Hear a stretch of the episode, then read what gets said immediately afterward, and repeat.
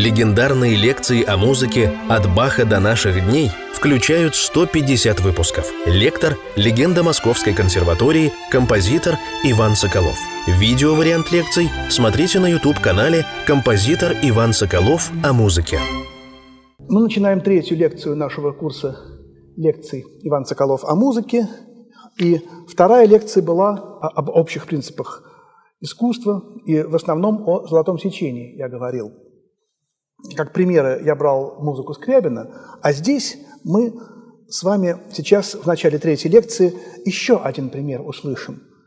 Э, я говорил то, что Бах слушал, э, что Бах чувствовал золотое сечение.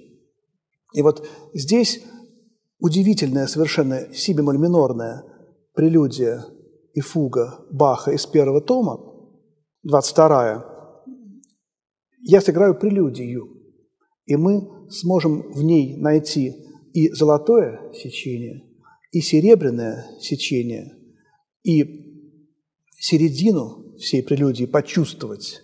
В ней 24 такта. Мы будем отдельно об этой прелюдии говорить в нашем, так сказать, в той части лекции, которая будет посвящена Баху, но здесь как иллюстрация принципа золотого сечения.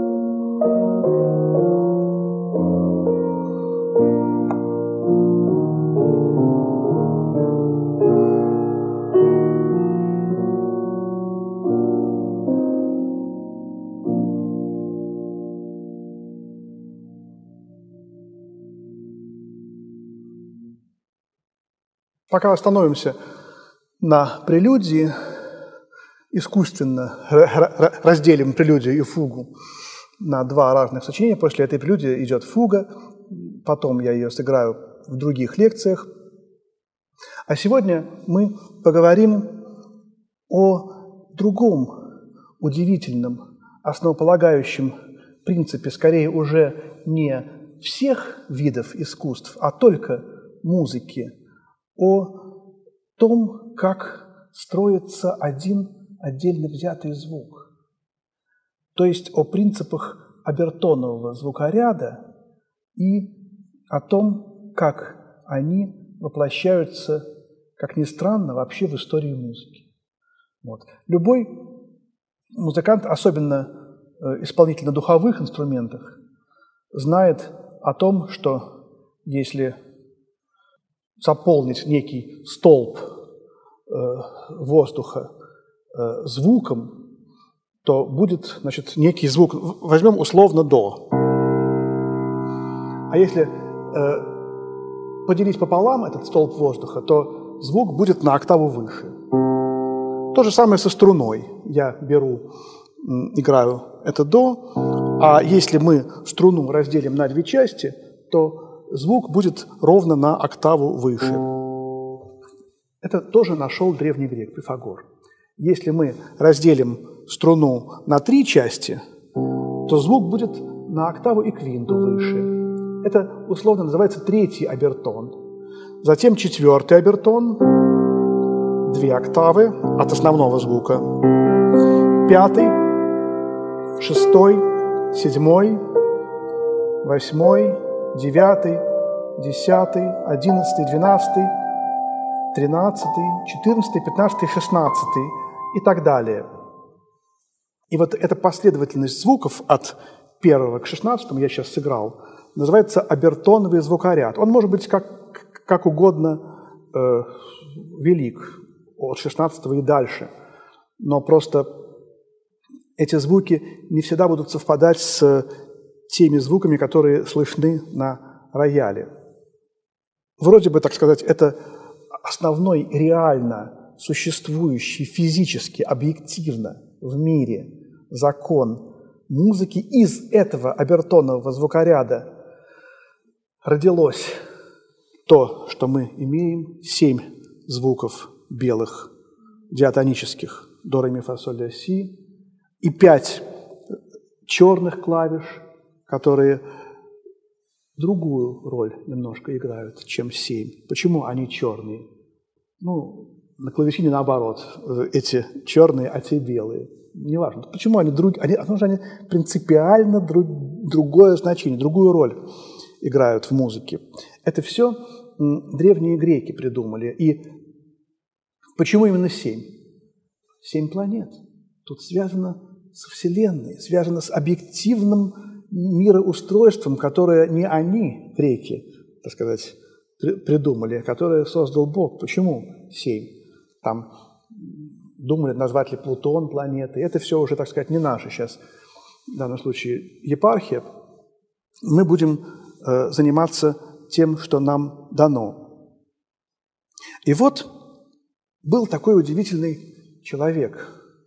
Его звали Петр Николаевич Мещанинов, пианист 1944 года. Скончался он, к сожалению, рано довольно, э, в начале 21 века. Он был прекрасный пианист и очень интересный мыслитель музыкальный. И он высказывал такую мысль, что вся история музыки представляет собой историю осмысления человеческим музыкальным сознанием вот этого обертонного звукоряда, историю постижения этих постепенно возникающих звуков. И эту мысль, я думаю, Петр Николаевич не сам, так сказать, открыл, развил и постиг. Я думаю, что он ее тоже где-то уловил, потому что не может быть, чтобы такие мысли возникали в одной голове. Это примерно то же самое, что вот мысль о том, что искусство постепенно деградирует. То, о чем мы говорили в первой лекции, ну, как бы деградирует, да, что оно, в общем, идет как бы от Бога вниз к нам, и эта деградация, я поправлюсь, она, в общем-то, является как бы э, снисхождением Бога в, в тело искусства, в тело музыки и его явлением нам. То есть это как бы не деградация, а именно делание Бога для нас более понятным. Вот такой момент. И здесь, если мы будем вспоминать, с чего вообще началась известная нам музыка, есть какой-то огромный пласт музыки неизвестной, которая не записана. Мы совершенно не знаем вообще о том, как музицировали до нашей эры, потому что музыку никто не записывал. Была народная музыка, которую принципиально никто никогда не записывал, и сейчас народные музыканты ее не записывают в принципе. И первые образцы записанной музыки – это григорианские песнопения, которые, по-моему, не совсем верно называть григорианские хоралы, потому что хорал – это многоголосное сочинение. Папа Григорий, он, наверное, что-то из них сочинил, но они считаются, так сказать, приписываются папе Григорию, но, скорее всего, далеко не все им сочинено. Поэтому они называются григорианские песнопения. И вот эти одноголосные, длинные мелодии пелись в монастырях монахами, ну, примерно век шестой так вот датируется. И в самые, так, так сказать, большие праздники к этим монахам присоединялись мальчики, у которых еще голоса не сломались. И поэтому мальчики пели вместе с взрослыми монахами, но на октаву выше. Вот э, там какие-то такие вещи. Вот это октавное удвоение уже явилось, как бы, так сказать, вот началом постижения этого обертонного звукоряда. Мы все знаем, что когда голос ломается, то он начинает звучать на октаву ниже, именно на октаву. Вот тут тот самый принцип природный. И даже есть такая история – Э, про Иоганна Себастьяна Баха, как он прекрасно пел в детском хоре, у него был детский голос, дисконт. Но в какой-то момент у него стал ломаться голос. И в течение целой недели э, все удивленно э, приходили и слушали его голос, потому что он пел в октаву. Он пел одновременно двумя голосами. Но потом, после этой недели, он стал петь только нижним голосом, и его из хора выгнали, что он уже стал никому не нужен. Такая веселая, печальная история, таинственная. И э, потом третий обертон появился. Вот тут э, еще произошла такая довольно интересная вещь. Э, во-первых, произошло разделение двух, э, разделение христианской церкви на, на две. Э, в 1054 году православие отделилось от католицизм, начались две церкви, и вот именно здесь возникает понятие композитор. Слово композитор не существовало до 1054 года. Мы знаем о первых двух людях, монахах, которые считаются первыми композиторами. Их звали Леонин и Пиратин. То есть Леонин – это в переводе с французского на русский «Левочка», а Пиратин – это Петенька. Почему-то монахи любили называть себя уменьшительными именами. Вот, Левочка и Петенька – это имена, фамилии у монахов, так сказать, наверное, были, но они исчезают, когда они становятся монахами. Вот эти Левочка и Петенька, они чем оставили свой э, след в истории – музыки? Тем, что они впервые осмелились добавить вот к этим григорианским песнопениям что-то от себя, потому что уже появились э, одновременно с четко предписанными песнопениями григорианскими какие-то в музыке такие области, где можно было импровизировать, где можно было добавить что-то от себя. И вот эти добавления, они стали более или менее четко и точно фиксировать. И вот тут как раз и происходит и то, что называется рождением человеческого творчества. Человек пока еще очень робко вторгся вот в ту божественную, так сказать, сферу, потому что до Леонина и Пиратина считалось, что э, все, что написано было папом, папой Григорием, все это э, продиктовано им на самом деле Богом, на самом деле это не он писал, и все эти, весь компендиум этих песнопений заучивался наизусть, он не записывался, и именно потому, что постепенно люди стали забывать вот появилась нотная запись. И именно вот здесь как бы так отрицательно сначала относились люди к тому, что появляются, так сказать, живые люди, которые начинают соперничать с Богом, пока еще очень так деликатно. Вот. Но вот ведь процесс-то это все развивался и развивался. И первые музыканты, первые композиторы, музыканты были всегда. Были, были э, музыканты, которые пели фольклорные песнопения, и были, и есть, и будут. И это все делалось без нот.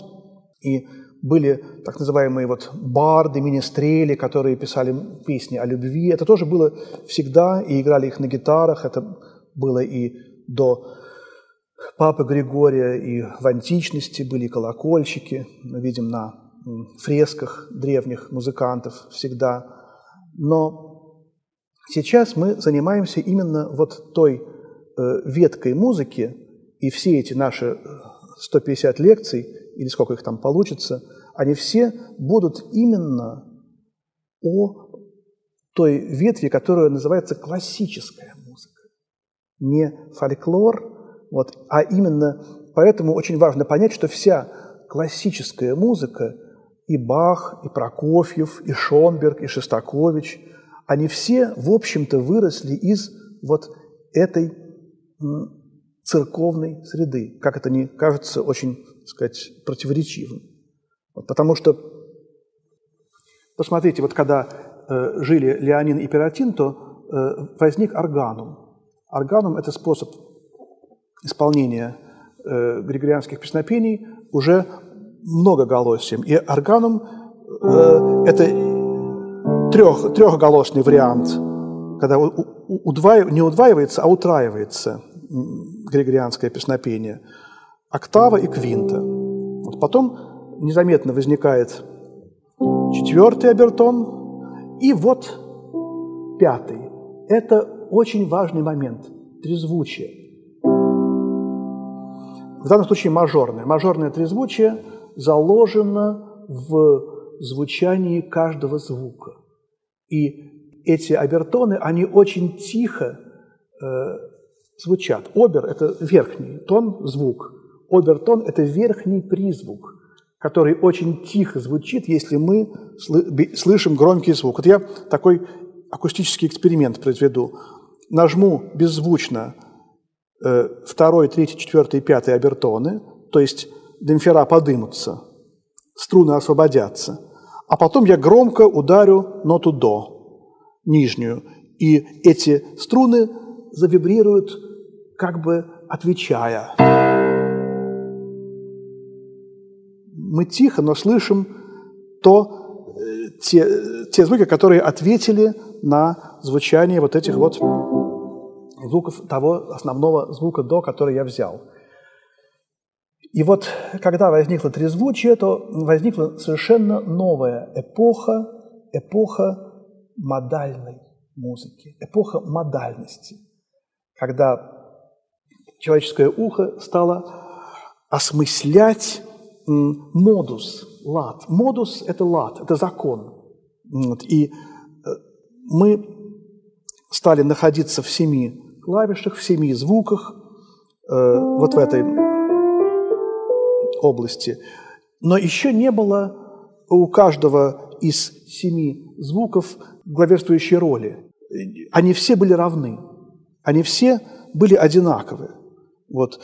И начинался, э, так сказать, какое-то какое произведение, песнопение начиналось. Могло начаться с ре, кончиться на соль, могло начаться с ля, кончиться на ми, на любом звуке. И Единственное, что их объединяло, это то, что некоторые из этих семи звуков э, образовывали такие трезвучия. Вот. И вот это, эти звучания, мажорные, минорные трезвучия, они как раз и э, означали рождение новой модальной эпохи, эпохи модальности, которая шла довольно долго. Вот это вот пятый обертон, шестой обертон. И вот очень важный момент в истории музыки – седьмой обертон. Это первый диссонанс. то есть первое неблагозвучие между до и си бемолем септима. Между этим до тоже септима, только через две октавы. И вот этот диссонанс потребовал разрешения, то есть потребовал какого-то превращения в гармонию, в консонанс, в благозвучие. Неблагозвучие должно было устраняться. Это вещь небожественная, неблагозвучие. И поэтому вот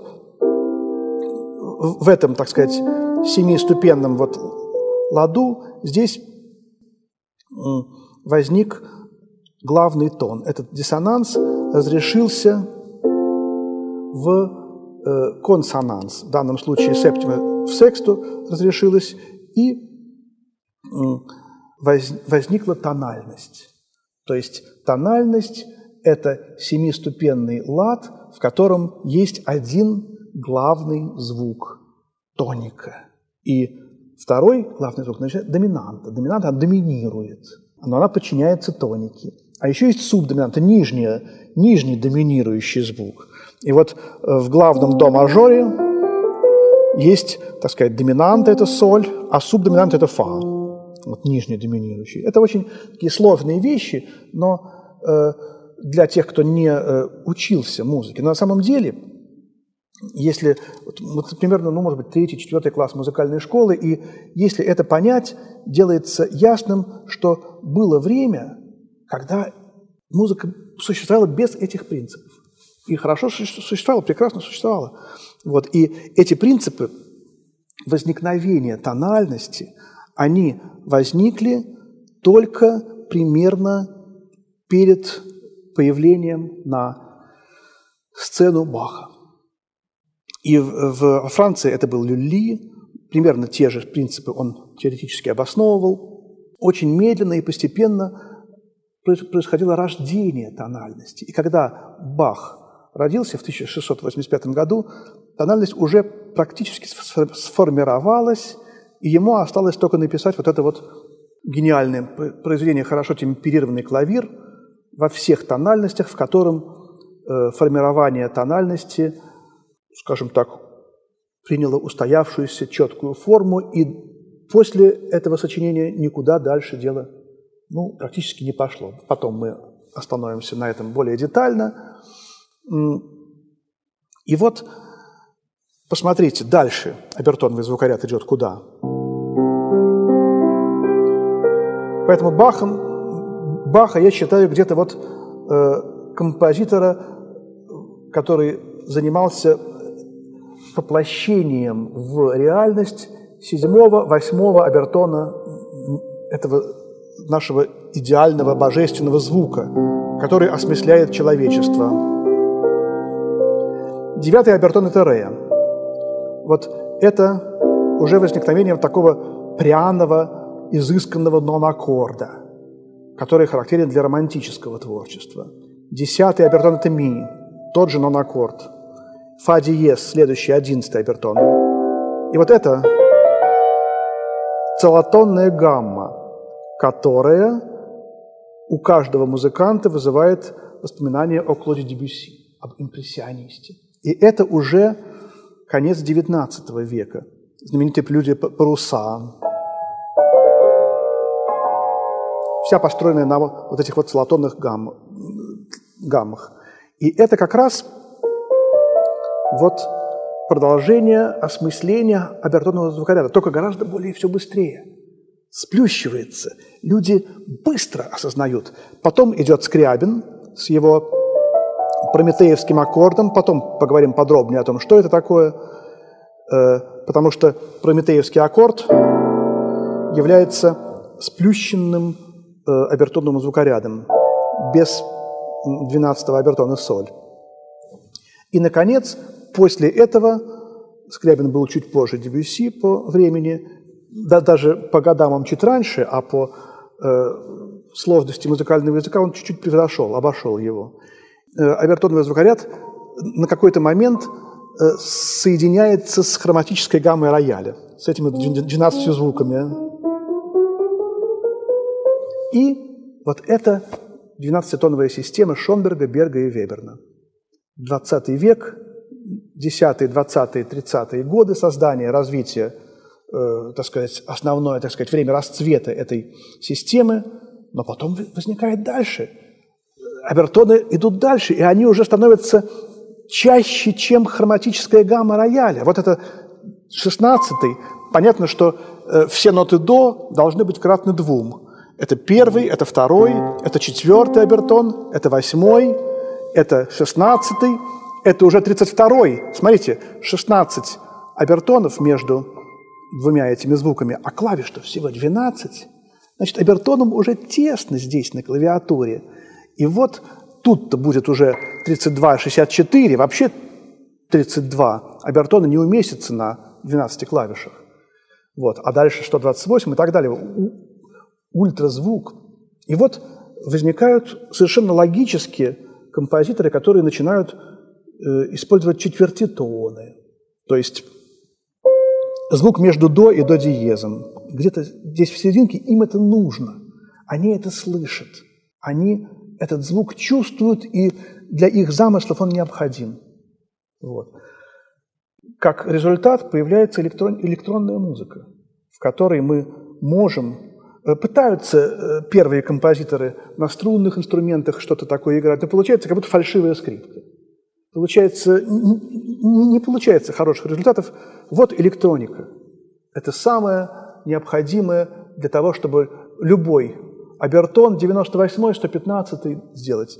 Я, может быть, сейчас слишком простые вещи говорю, но э, ведь собственно, весь принцип создания электронных инструментов заключается в том, что мы берем звук, а потом добавляем к нему э, комбинацию обертонов, которая является ничем иным, как созданием искусственного тембра. И вот звук без обертонов, так называемый, так называемый белый звук, это звук, похожий на звучание флейты в низком регистре, такое,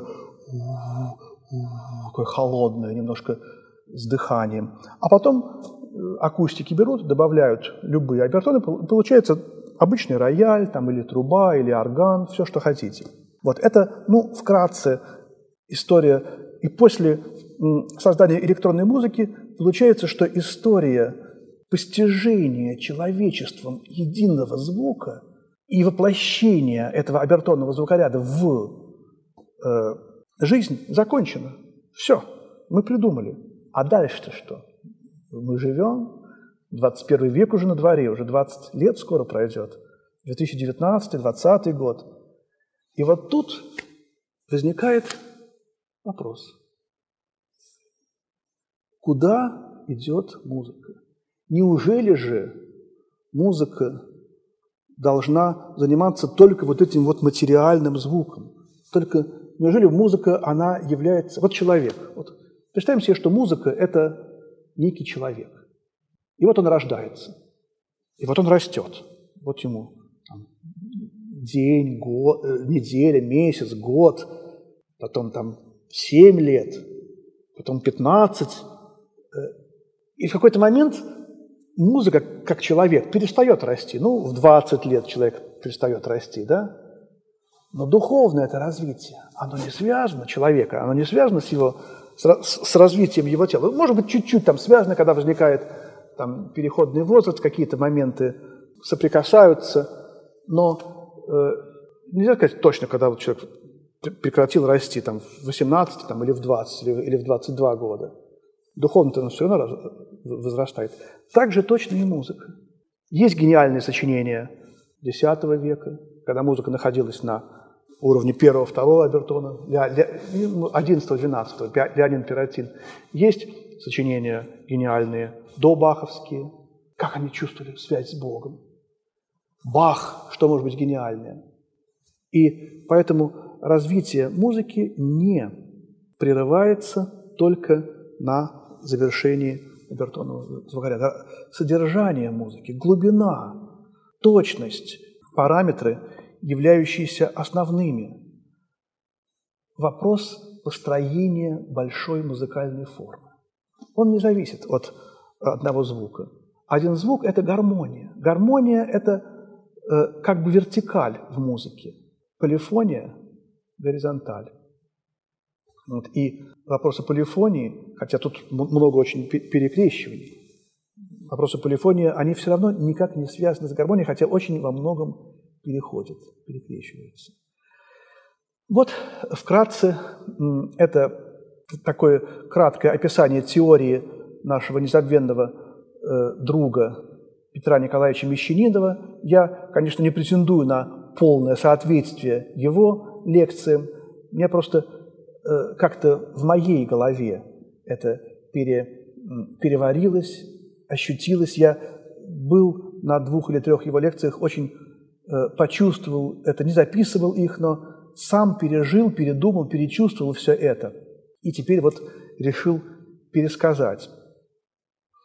Э, в следующих лекциях мы займемся уже конкретным переходом от создания тональной системы к композиторам, которые подготовили э, величайшее творение в истории музыки. Это хорошо темперированный клавир Иоганна Себастьяна Баха.